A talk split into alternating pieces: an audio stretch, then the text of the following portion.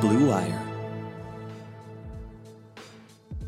Hello, everyone, and welcome to another edition of The Rebuild. I'm Henry Ettinger, joined by a very special guest, Steven Haglund from Guilty as Charged, to preview this matchup. Steven, how you doing on this Wednesday afternoon? I'm doing good, man. Really excited to talk about this Chargers team, the Browns team. It's a, you know, a very fun matchup on paper. A lot of fun matchups uh, to talk about, and I can't wait to get into it with you. There is a lot of, of juicy storylines in, in, this game, and I want to start uh, on the offensive side of the ball with the the Chargers quarterback and Justin Herbert, and, and with the play yeah. caller as well in, in Joe Lombardi Herbert has been arguably, you know, a, a, top five quarterback so far this season, and I, I don't think that's, you know, uh, really even that controversial, to be honest. Uh, and he was great as a rookie last year, but it seems like he's taken even another step up this year. What is different uh, about this offense this season as opposed to last season?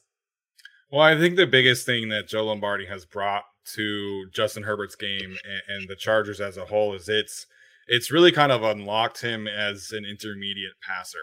Because if you watch the Chargers last year, it was a lot of kill shots and a lot of screens, short passes. There wasn't really a whole lot of, you know, singles and doubles going on, or rather doubles and triples, if you will. Um, it was a lot of singles, a lot of home runs, and, and it worked to an extent. Obviously, he put up a, a ton of numbers last year, but the, the biggest issue that the Chargers had last year in offense is that their first down and second down, you know, EPA efficiency, whatever you want to call it, was really, really bad. And so it took a lot of Justin Herbert, Keenan Allen heroics on third down. Um, and it worked to an extent, like I said, you know, he put up a ton of yards, ton of touchdowns, broke a lot of records, but it wasn't maximizing his, you know, down to down ability and potential. And I think that's the biggest thing that Joe Lombardi has brought to this team.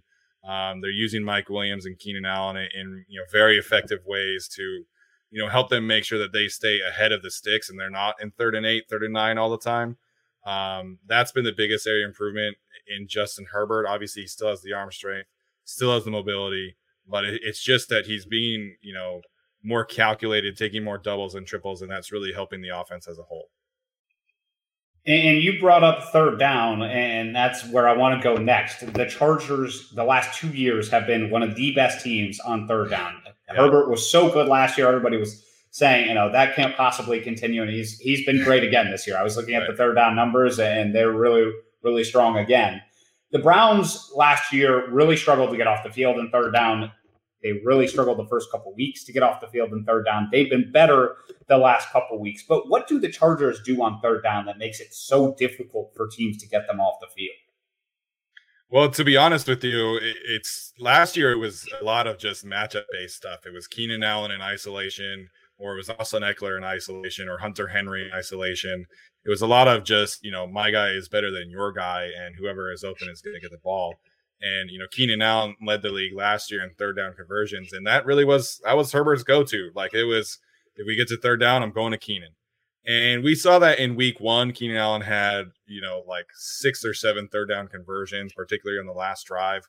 But as Herbert has gotten a little more comfortable with everybody else around him, and it's been, you know, a little Mike Williams here, a little Jared Cook there, a little Austin Ekeler there. And so they're really, you know, versatile in the kind of matchups that they can provide. And then the offense, which comes from the Saints offense, it's a lot of option routes.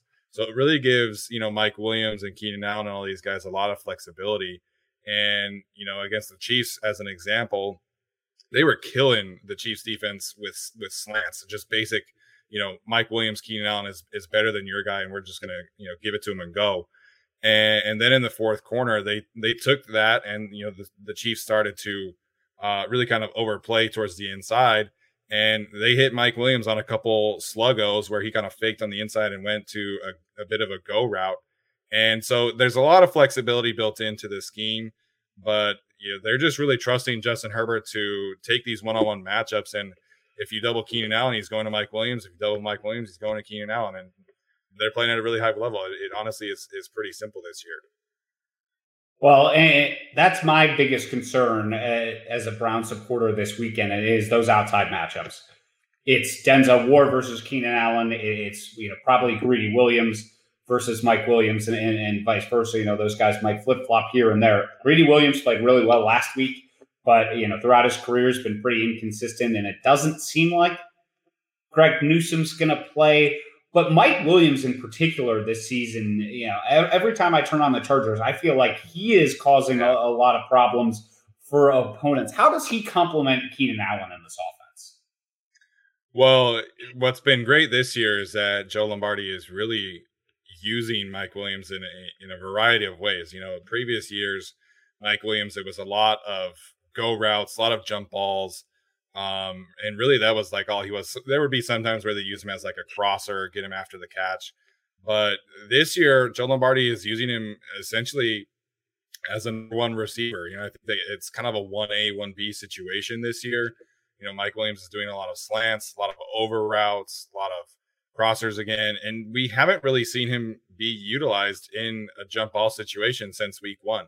He's still running some go routes, like I mentioned earlier, but um, you know that has been the biggest thing is that the way that he was playing was not really sustainable for his physical health because he was just always hurt because he's throwing his body out there to make these insane catches. So he complements Keenan Allen very well. I think you know Keenan is a route specialist. That's that's his go-to. He's going to beat you off the line and then he's going to make you look silly, you know, in space. But Mike Williams is a bigger body. He's a yards after catch kind of guy. And if you don't tackle him right when he catches it, he's going to make you pay for, you know, 10, 15 yards after the catch just because he's so big and athletic. And they haven't really tapped into the jump ball situation very much either, uh, which I mentioned was was really his only calling card in previous years. Well, and it'll be interesting to see if they tap into that this weekend. The Browns run with some smaller corners in Denzel Ward and Greedy Williams. Greg Newsome is a little bit more physical as a corner. Eh, but as I mentioned, you know, he's nursing a calf injury. Not sure that he's going to be able to go in this one. You know, they didn't yeah. put him on IR. He's missed one week, so there has to be some level of optimism that that maybe he could be back for this game. But so far, you know, recording this on Wednesday afternoon, no practices or, or any indication that he's going to be good to go in this one. I do think he would help the Browns a lot, but. I also wanted to ask you uh, about the offensive line because that was the big story yeah. of the offseason for the Chargers is that hey, they they have shored up this offensive line around Justin Herbert. And the place I I have to start is with the rookie left tackle Rashawn Slater. Yeah. I think Browns fans you know, uh, would argue that they've had some of the best production out of rookies with Jeremiah Owusu-Koramoah and and Grant Delpit and Greg Newsome, but you guys very well may have gotten the best rookie performance so far as well with with Slater at left tackle However, he hasn't faced somebody that's Myles Garrett quite yet. Well, there aren't many Myles Garrett's out there, right? Like he, that dude is a freak, and you know the bull rush that he put on the Vikings left tackle last week was just like that's an insane. That's an insane human being right there.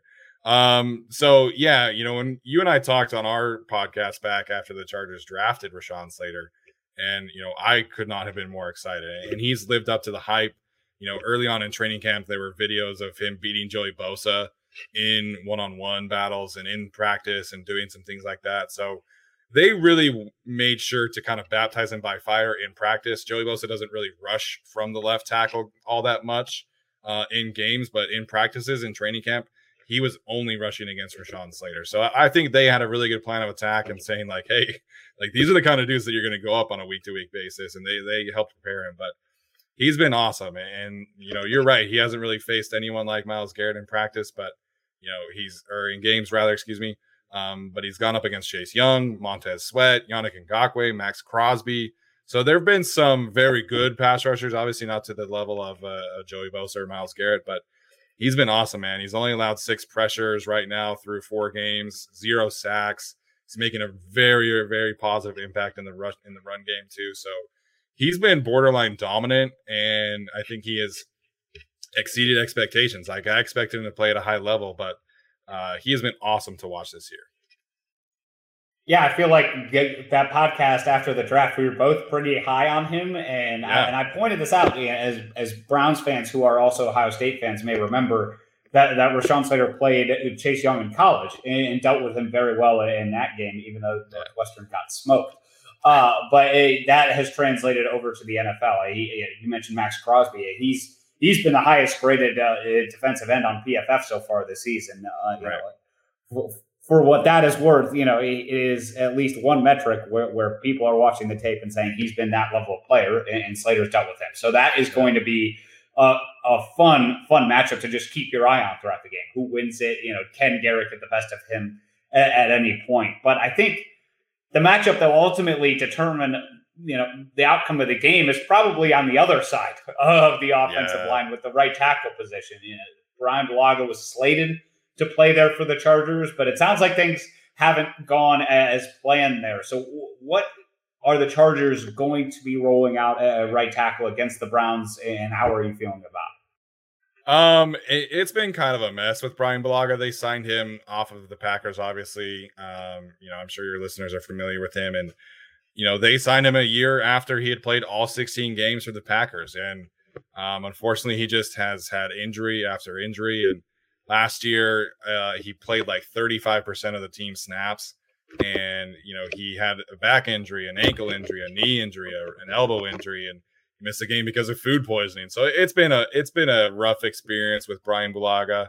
Um, last year, they tried to to kind of supplement hit that loss with uh, a guy named Trey Pipkins, who was a former third round pick out of Sioux Falls, uh, very much a developmental tackle prospect kind of player.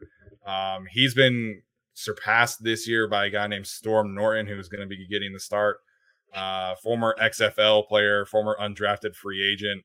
So they haven't really done a great job of supplying the right tackle backup spot in Bryan Bulaga's absence. Storm Norton has been okay. Like he he did have a very rough outing against Micah Parsons, but you know there was no film on Micah Parsons. It's hard to really have a plan of attack on somebody that there's no film.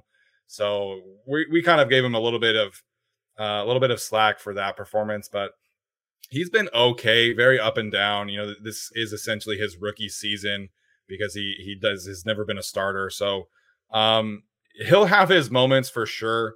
You know, he he he got Maxx Crosby a couple times. Maxx Crosby got him a couple times, but it, it definitely is an advantage that I worry about, uh, and I think a lot of Chargers fans are worried too. But he's you know, people on Twitter always overreact to everything, right? But you know, the reality about Storm Norton is that at his best, he's probably okay, and that's kind of been what he's been the case for the last few weeks. I do think that that's probably the key matchup. If the Browns, you know, defensive line is going to continue its success, is Jadeveon yeah. Clowney has got to win that matchup, and he has, you know, had a lot of success these last two weeks uh, against the right tackle of the Vikings, against the right tackle of the Bears, as well in weak points where you know the Browns haven't necessarily needed him uh, because they've gotten home with other players, but he has uh, yeah. delivered in, in, in pretty much every way. Uh, the interior line too, though, is a place where the Chargers upgraded. You know, with Packers, uh, former Packers players as well, and Corey Linsley. Yeah. Uh, they've got a couple of, of fantastic guards in there. I, I did notice when I was looking ahead of the game uh, that that some of the run numbers are fantastic for yeah. for those guys, and some of the passing numbers are slightly lower than you might expect. Are you know are there any concerns uh, about how you know the the interior of the Chargers line has played so far this season? Yeah, the the rushing numbers have been very good, and you know the left side in particular is really where the Chargers are, are really kind of winning that kind of matchups, right? With Rashawn Slater, Matt Feiler is the left guard, and then Corey Linsley the center, and those three really, really are are playing at a very high level. Matt Feiler, uh, former Pittsburgh Steeler too, so I'm, I'm sure your listeners are are at least kind of familiar with him. He, he played right tackle for them uh, in 2019, and then switched to guard last year. So he's a very tall guard, and because of that, he kind of struggles with pad level at times and pass protection. Um, really uh, cost him a couple times on Monday Night Football against the Raiders. It cost him against the Washington Football Team. Um, but if he's able to really hone in on that, he's he's been a very solid presence um, as a pass blocker, and he's been dominant as a run blocker. So he's a good guard. You know, he right now I think he's PFF's like number five overall guard. I think that will kind of balance out more to like the 10 to 15 range, but that's still a massive upgrade for the Chargers. And um, that really has been the story of this offensive line. Aboushi is the other guard former Detroit Lion, kind of a journeyman, you know, swing interior offensive lineman. Uh, but he's been solid, and they needed that position to really just be a stabilizing force because they signed Trai Turner last year to be that, and then Trai Turner was never able to get healthy. He showed up to camp out of shape, was never really able to get into shape.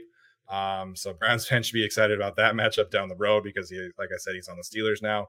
Um, so the the interior has been definitely a stabilizing presence for this team.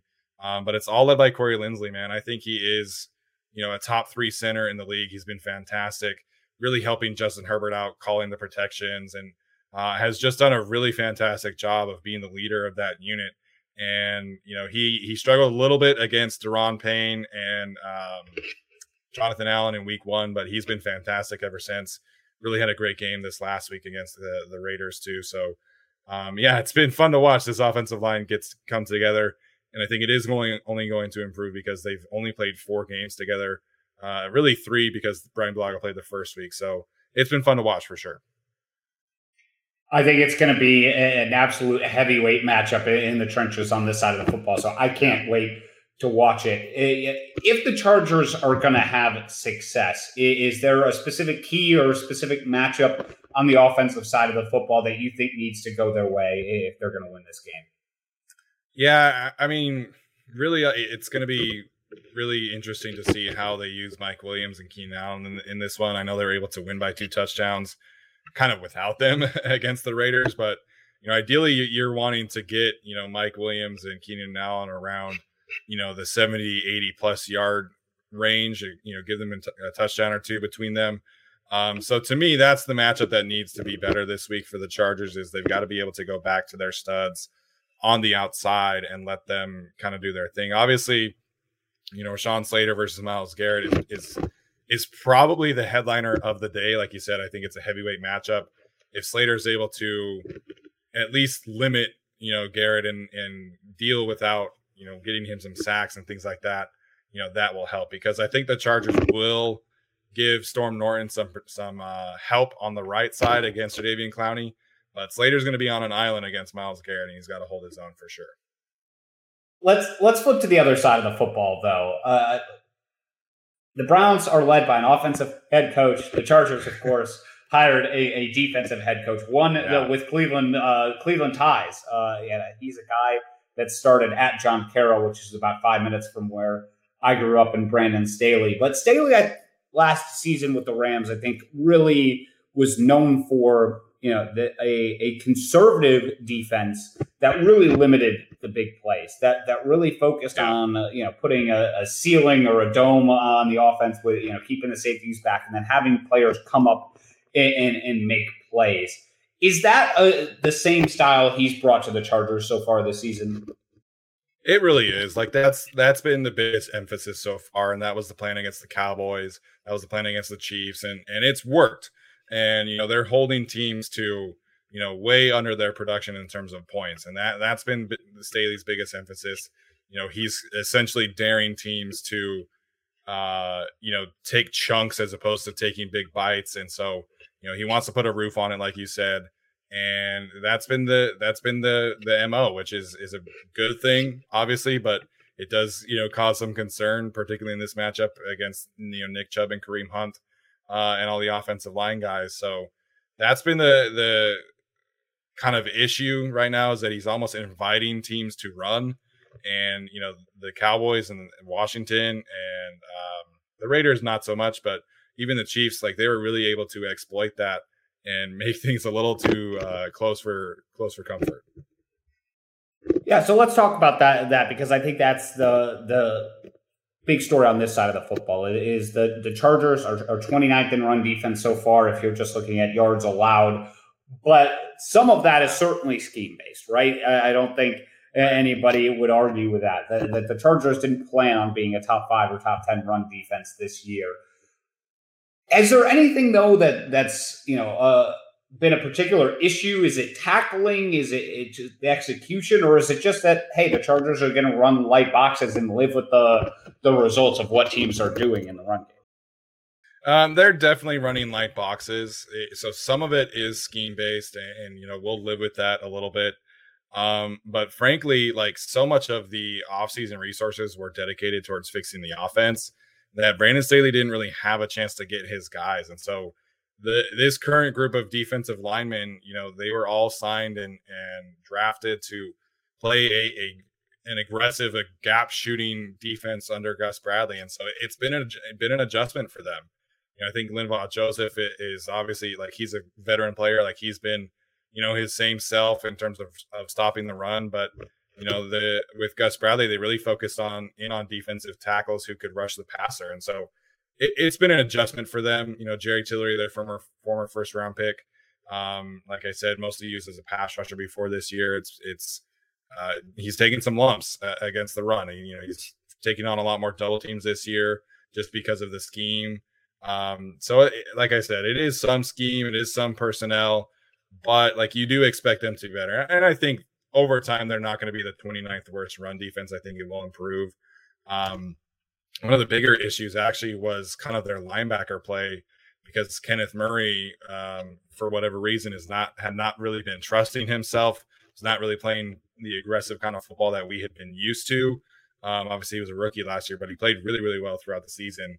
But uh, he's injured now, and Drue Tranquill has come in, former Notre Dame player, and he's been a revelation, man. Like he's playing really high, uh, high level football right now.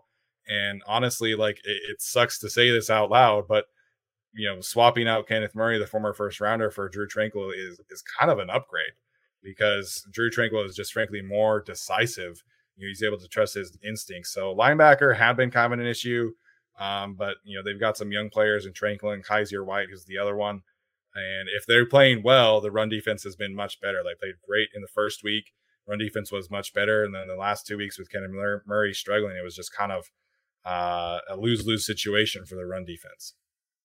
Well, you, you stole where I was going next with this with Tranquill because he he was uh, all over the field on on Monday night uh, against the Raiders, and I thought was really impressive, especially as a pass rusher. But how are the Chargers linebackers in coverage? Because uh, you know, without Jarvis Landry, the Browns have, have definitely focused uh, on the tight ends. They they really always have as an offense. Kevin Stefanski loves to pass out of heavy personnel, two tight ends on the field, sometimes three tight ends on the field. So how uh, you know how are those Chargers linebackers that kind of running with the tight ends in the intermediate spaces on the field? Yeah, that's another area where unfortunately it's kind of you know addition by subtraction because Kenneth Murray was not very comfortable in those situations. Um, you know, Logan Thomas kind of you know gave him some work in the first in the first week. Um, but Kenneth Murray and Ky- or Kenneth Murray, excuse me, uh, Drue Tranquill and Kyzir White are both former safeties uh, in college, and they've made the transition to linebackers in the NFL, and so they're very good coverage linebackers and um, really good athletes, really decisive, like I mentioned. So it's been a little inconsistent because they're so young. Kyzir White really isn't only in his second year starting because he was injured uh, most of last season and the year before that. And then Tranquill broke his ankle on like the fifth play of the game or fifth play of the season last year. So very young players. There will be some inconsistencies. Um, if they're struggling with those inconsistencies th- in this game, then it's going to be a tough one. But if they're on their A game, then I think the Chargers will be able to uh, execute the kind of plan that they'll want to. Well, and, and of course, they have another neutralizer of tight ends in the back end in Derwin James as well yeah. that that everybody listening to this podcast will be familiar with. But talk to me about the talent around Derwin James in that secondary because I know uh, you know I've seen a lot of buzz around how Asante Samuel Jr. is playing. You know yeah. what's what's the back end of the Chargers defense looking like through the first couple games? Yeah, it's been you know very fun to watch. You know Brandon Staley, Renaldo Hill, and Derrick Ansley, uh, the secondary coach. Um, really, you know, connect with this unit because it's a ton of young players you know, they have Chris Harris, who, who obviously is a veteran, but he's kind of uh, been injured in and out of the lineup. Um, so it's a ton of young players. Michael Davis is uh, is a former undrafted free agent out of Brigham Young, um, and this is his fourth season, his first year of a contract extension, and he's been really fun to watch. He's been kind of the the press man uh, cover corner that Brandon Staley likes to use. He's long, very fast, four three speed. Um, and they actually used him to cover uh, Darren Waller and Jordan and Travis Kelce quite a bit. Um, so that could be something to keep an eye on for sure in this matchup with Njoku and Harrison Bryant and all those guys, like you mentioned. Um, other than Michael Davis, they've got Nasir Adderley is the opposite safety from Derwin James, uh, former second round pick out of Delaware. He's been playing at a really high level this year, which they needed. He missed his whole rookie season, uh, similar to your guy Grant Delpit with uh, I think it was a calf injury that really kind of just you know took a turn for the worse in training camp that year.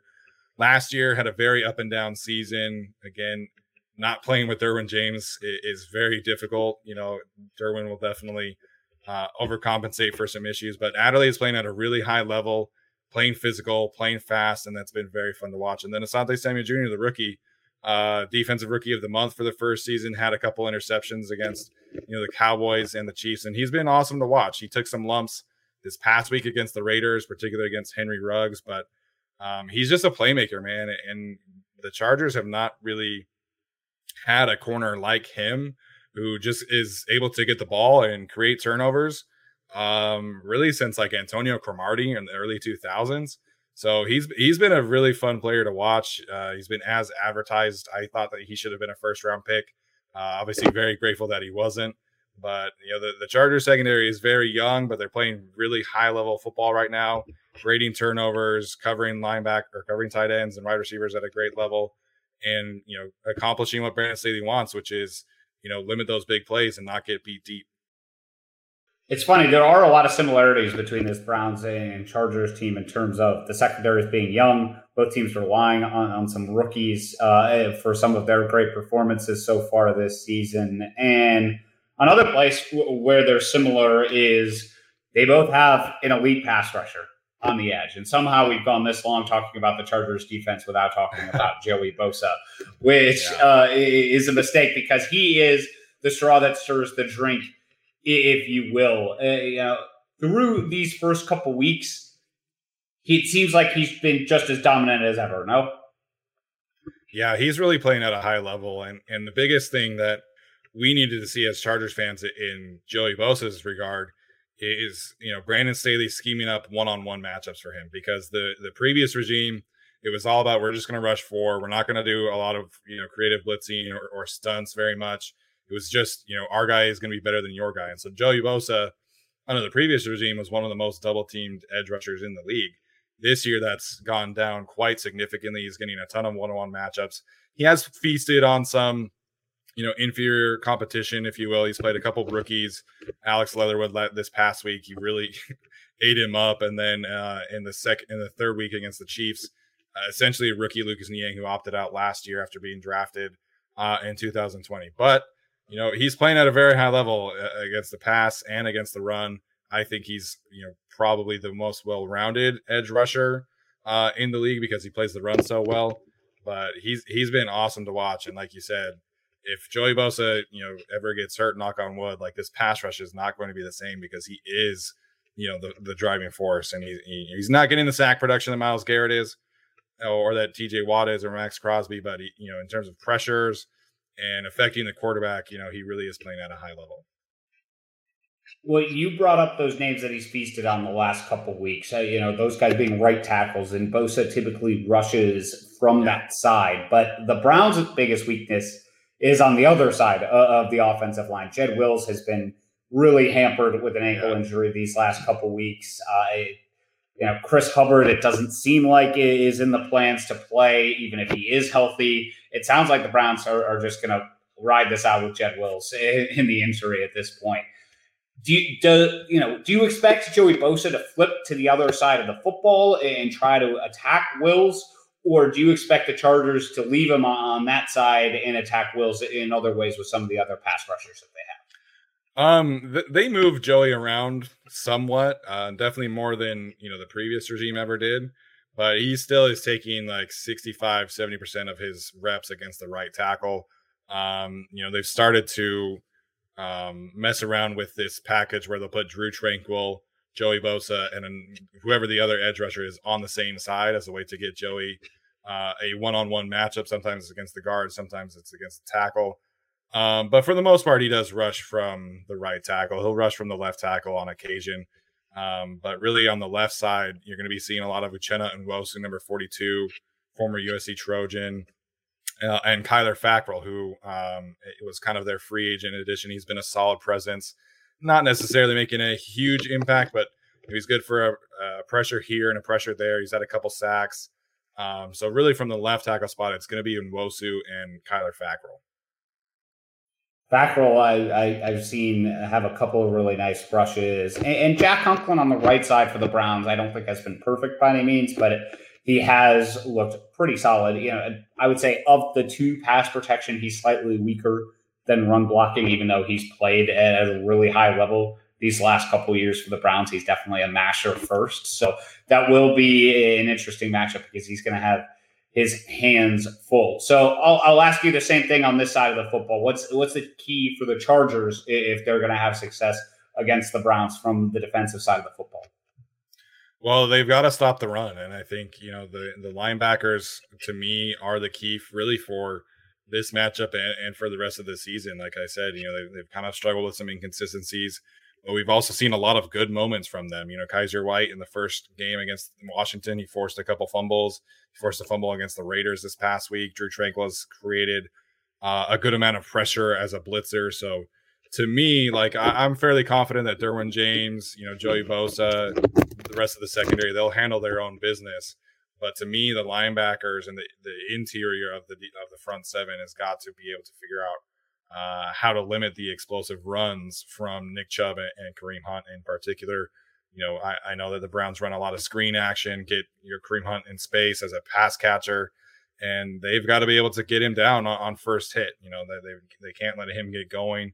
Uh, and so to me, that really is like the biggest X factor, if you will, is the linebackers continuing to play well and, and not missing tackles. For me, it's it's actually something that we haven't even talked about yet, and that's going to be the Browns' patience on the offensive side of the football. They yeah. they've shown an ability to have some really long drives so far this season 15 play 18 play kind of drives but I, I mean i just don't think there's going to be anything there deep for them i don't think their receivers are, are the matchup in this that's going to be an advantage for them i certainly don't think it's going to be the tight ends as they get deeper down the field against those safeties either. So, uh, you know, the Browns historically have been pretty patient, but I think Baker Mayfield in particular in the passing game has to be patient. He has to be okay with, with taking checkdowns because uh, I think that's the only way the, the Browns are, are really going to have success. Yeah, and that's that's the way that this the Brandon Staley scheme is designed. Like it's designed to make you, you know, exhaust your resources in terms of you know five yard plays, six yard plays because his whole philosophy is that it takes a bunch of five yard gains to add up to a 50 yard, you know, touchdown catch. So for him, like he he's gonna invite your team, whoever you are this week, the Browns, to you know run the football and you know throw these checkdowns, throw these small gains, and then it's all about rallying to the tackle. And so far, you know, the Chargers have done a good job of rally tackling, but you know maybe Odell's able to pop a big play like that. That could you know you know uh, prove uh, to be something difficult that the Chargers struggle with is getting Odell down in space and getting Kareem Hunt in space. So uh, it is going to be interesting to watch because I know that Baker at heart is a gunslinger. I know he really wants to to sling the ball around, but if he is able to stay patient throughout the game, then I think the Browns, you know, will be able to move the ball. It's just about you know being calculated with taking those shots down the field and not being you know risky, not taking those uh, aggressive plays too often. Before we go, I, I do want to ask you a, kind of a broader question, not offense, not defense, and it is about the, the head coach because I think yeah. for years the the label with the Chargers has been they, they find a way to screw it up in late game situations, and yeah. I think we both expect this game to be relatively close. The you know the the Vegas line reflects that. I, you know it's going to be a, a marquee matchup. Things have been different this year for the Chargers uh, under Brandon Staley.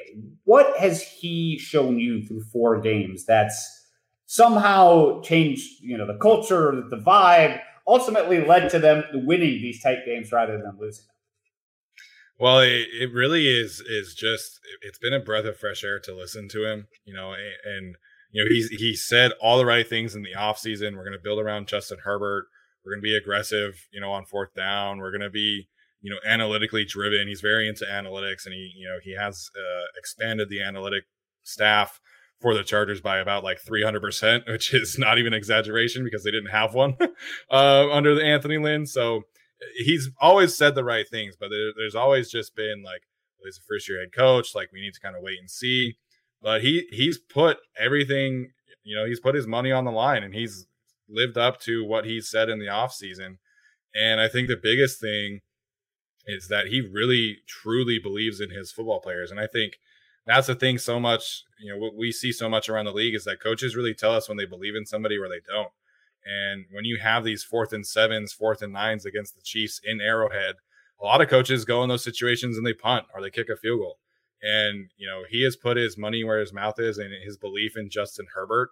And that kind of has really, you know, permeated throughout the rest of the Chargers team. And he believes in all of these guys to, you know, um, carry out their roles to the the kind of expectations that he has. So um, I think you know they finally have a head coach who really seems to believe that they should win every game, that they should you know attack every single game with aggression and and play to win and not play to lose because that really was the biggest thing with Anthony Lynn and the previous head coach Mike McCoy is that they were trying to survive the games. They were not trying to go out and actively win.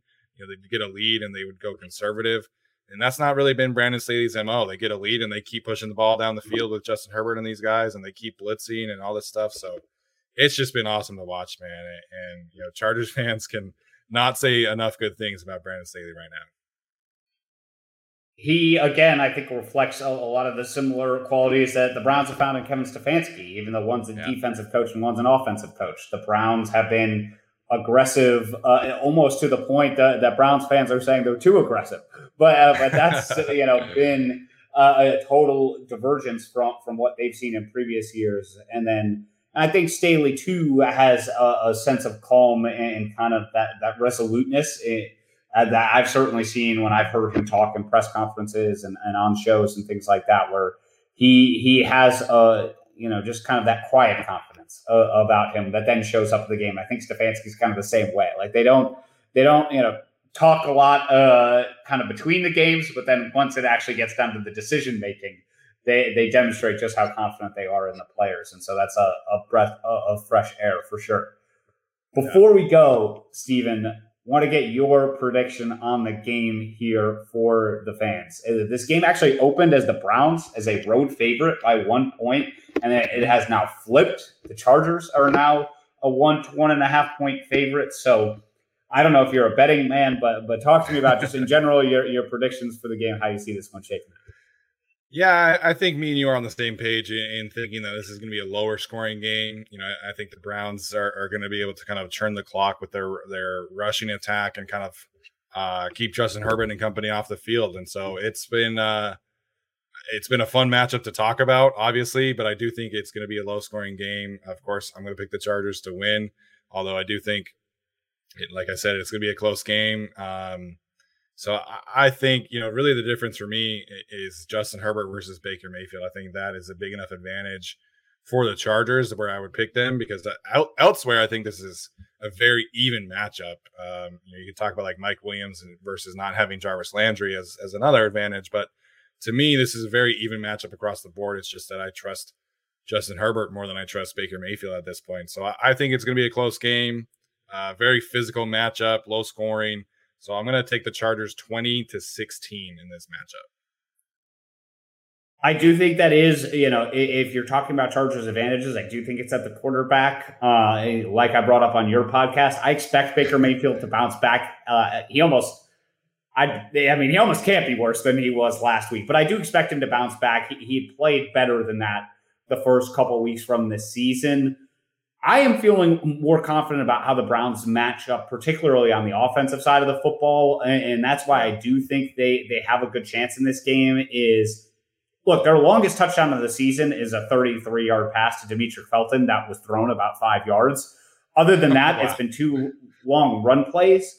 They are not a, necessarily an explosive team by nature, so I think they're okay with the you know going uh, against that Brandon Staley style of defense. I think they are going to be able to sustain some long drives, and I expect this one to be close. I expect this one to be low scoring, but I yeah. do feel slightly better uh, about the Browns' offense uh, just because of the matchup there than I do about the flip side of the football. Like you mentioned, Justin Herbert scares me. There's no doubt that that you know the Browns have not faced a quarterback like him since week one in Patrick Mahomes, and Mahomes was able to move the ball far better than any other quarterback uh, against this Browns defense so far. Sure. But I do think they're rounding into form a little bit. I'll take the Browns in a close one, 24 21, in a game where we're going to look up, Steven, and it's going to be halftime at, at like 210 and people are going to wonder what is going on. But it's just going to be yeah. one of those games. I have a feeling where both teams are, are on the field for a, a long time uh, when they have yeah. the ball. Yeah, I do agree with that. And like I said, I, I, think that the Browns will be able to get what they want on the ground. Um, you know, they were the Chargers kind of got torched by the Cowboys. Cowboys rushed for like 200 yards. I'm not expecting it to be that bad uh, this week, but I do think the Browns will get up, you know, past 150 yards between Chubb and Hunt, and like you said, just you know, churn that clock and uh, keep Justin Herbert off the field. But I think Herbert is is going to be able to maximize those those uh, possessions to a point where you know they'll be they'll be fine. But I think it is going to be a tougher matchup than uh, a lot of people think in terms of taking the under and being low scoring for sure. Well, and I think uh, one thing that will that will come into play in this game is just the fourth downs because yeah. it could be a, it could be a game where just like hey both coaches go for it two or three times and right. whoever converts those win the game so it might be yeah. just a, a, couple plays here or there which i think as i said is reflected in the vegas line where where people are a little bit you know on, on both sides where where uh, at first it started with the browns and people with the chargers and so we'll see where it ultimately ends up on game day but i think everybody expects this one to be a close one so can't wait for it as a matchup. But Steven, before we go, tell everybody you know where they can find you ahead of this game if they're looking for for anything Chargers related, you know, in the lead up here. Yeah, so you can follow the Guilty as Charged podcast on Twitter at GZ Podcast 17. Um, we're on YouTube as well. You know, I just interviewed Darius Butler, uh, former NFL defensive back oh, yeah. today. So that was a lot of fun. You can find that on our YouTube channel. Um, and then you can follow me, my personal page at Steven I. Haglund. Um, and yeah, man, I'm just really excited about this one. This this was a game that I had circled before the season. You know, when the schedule was released, uh, I will be there. I know that there are a good amount of Browns fans that are going to as well. So uh, if you if you see a big guy with a beard and uh, walking around, come say hi. You know, the Thunder Alley tailgate section for the Chargers is a lot of fun. Um, and if you're on the fence, I would highly recommend going to this game because it is going to be a fun one. Uh, and SoFi Stadium is incredible. Yeah, what, one quick note before we sign off, too. I've been impressed by the Chargers fans. I know they were, you know, there were a lot of Raiders fans for that last yeah. game because, yeah. of course, it's LA. But uh, I'll say in in the other Chargers games that, that I've seen at SoFi Stadium, the environment has been really solid, and and there have been plenty of Charger fans making a lot of noise. I know they they took a lot of flack these last couple of years, yeah. uh, you know, in the soccer stadium and having to go with the silent count and all that. But just a shout out to Chargers fans coming through. I think a little bit more than people are uh, giving them credit for so far. Yeah, it's been frustrating, and it's been a longer term build than I think you know we would have liked. But um, you know, I was at the Cowboys game, and that that was pretty close to 50-50 as you could get. Um, which was it was a really fun environment. Like it, it just really felt like a neutral site game, uh, which obviously I wish would you know the Chargers would have a better home field advantage. But you know, it being 50 50 against the Cowboys was a huge win for the fan base. Um, you know, the Raiders are the Raiders are always going to take over, you know, stadiums in LA. They did the same thing against the Rams for the preseason game, and nobody talked about it, which is really annoying. Um, but it, uh, from everybody that was at the game, you know, they said that it was probably closer to 60 40 than it was the 90% that Steve Young announced to the world on ESPN, which I can't stand. Um, but you know, they were talking about, oh, I've never seen anything like this. It's like, okay, here we go. Um, so it's been frustrating, but you know, it's been building, right? And I think Justin Herbert, Brandon Staley are, are causing a lot of excitement um, in LA, back in San Diego, and they've just got to continue to do that. And um, you know, hopefully, it, it you know create some more buzz around there and bring some more fans to the stands. Well, it should be a, a, good game for fans to watch on Sunday, including yeah. yourself. So, Steven, thanks so much for joining uh, the show. Really appreciate it. Yeah, man. Happy to do so.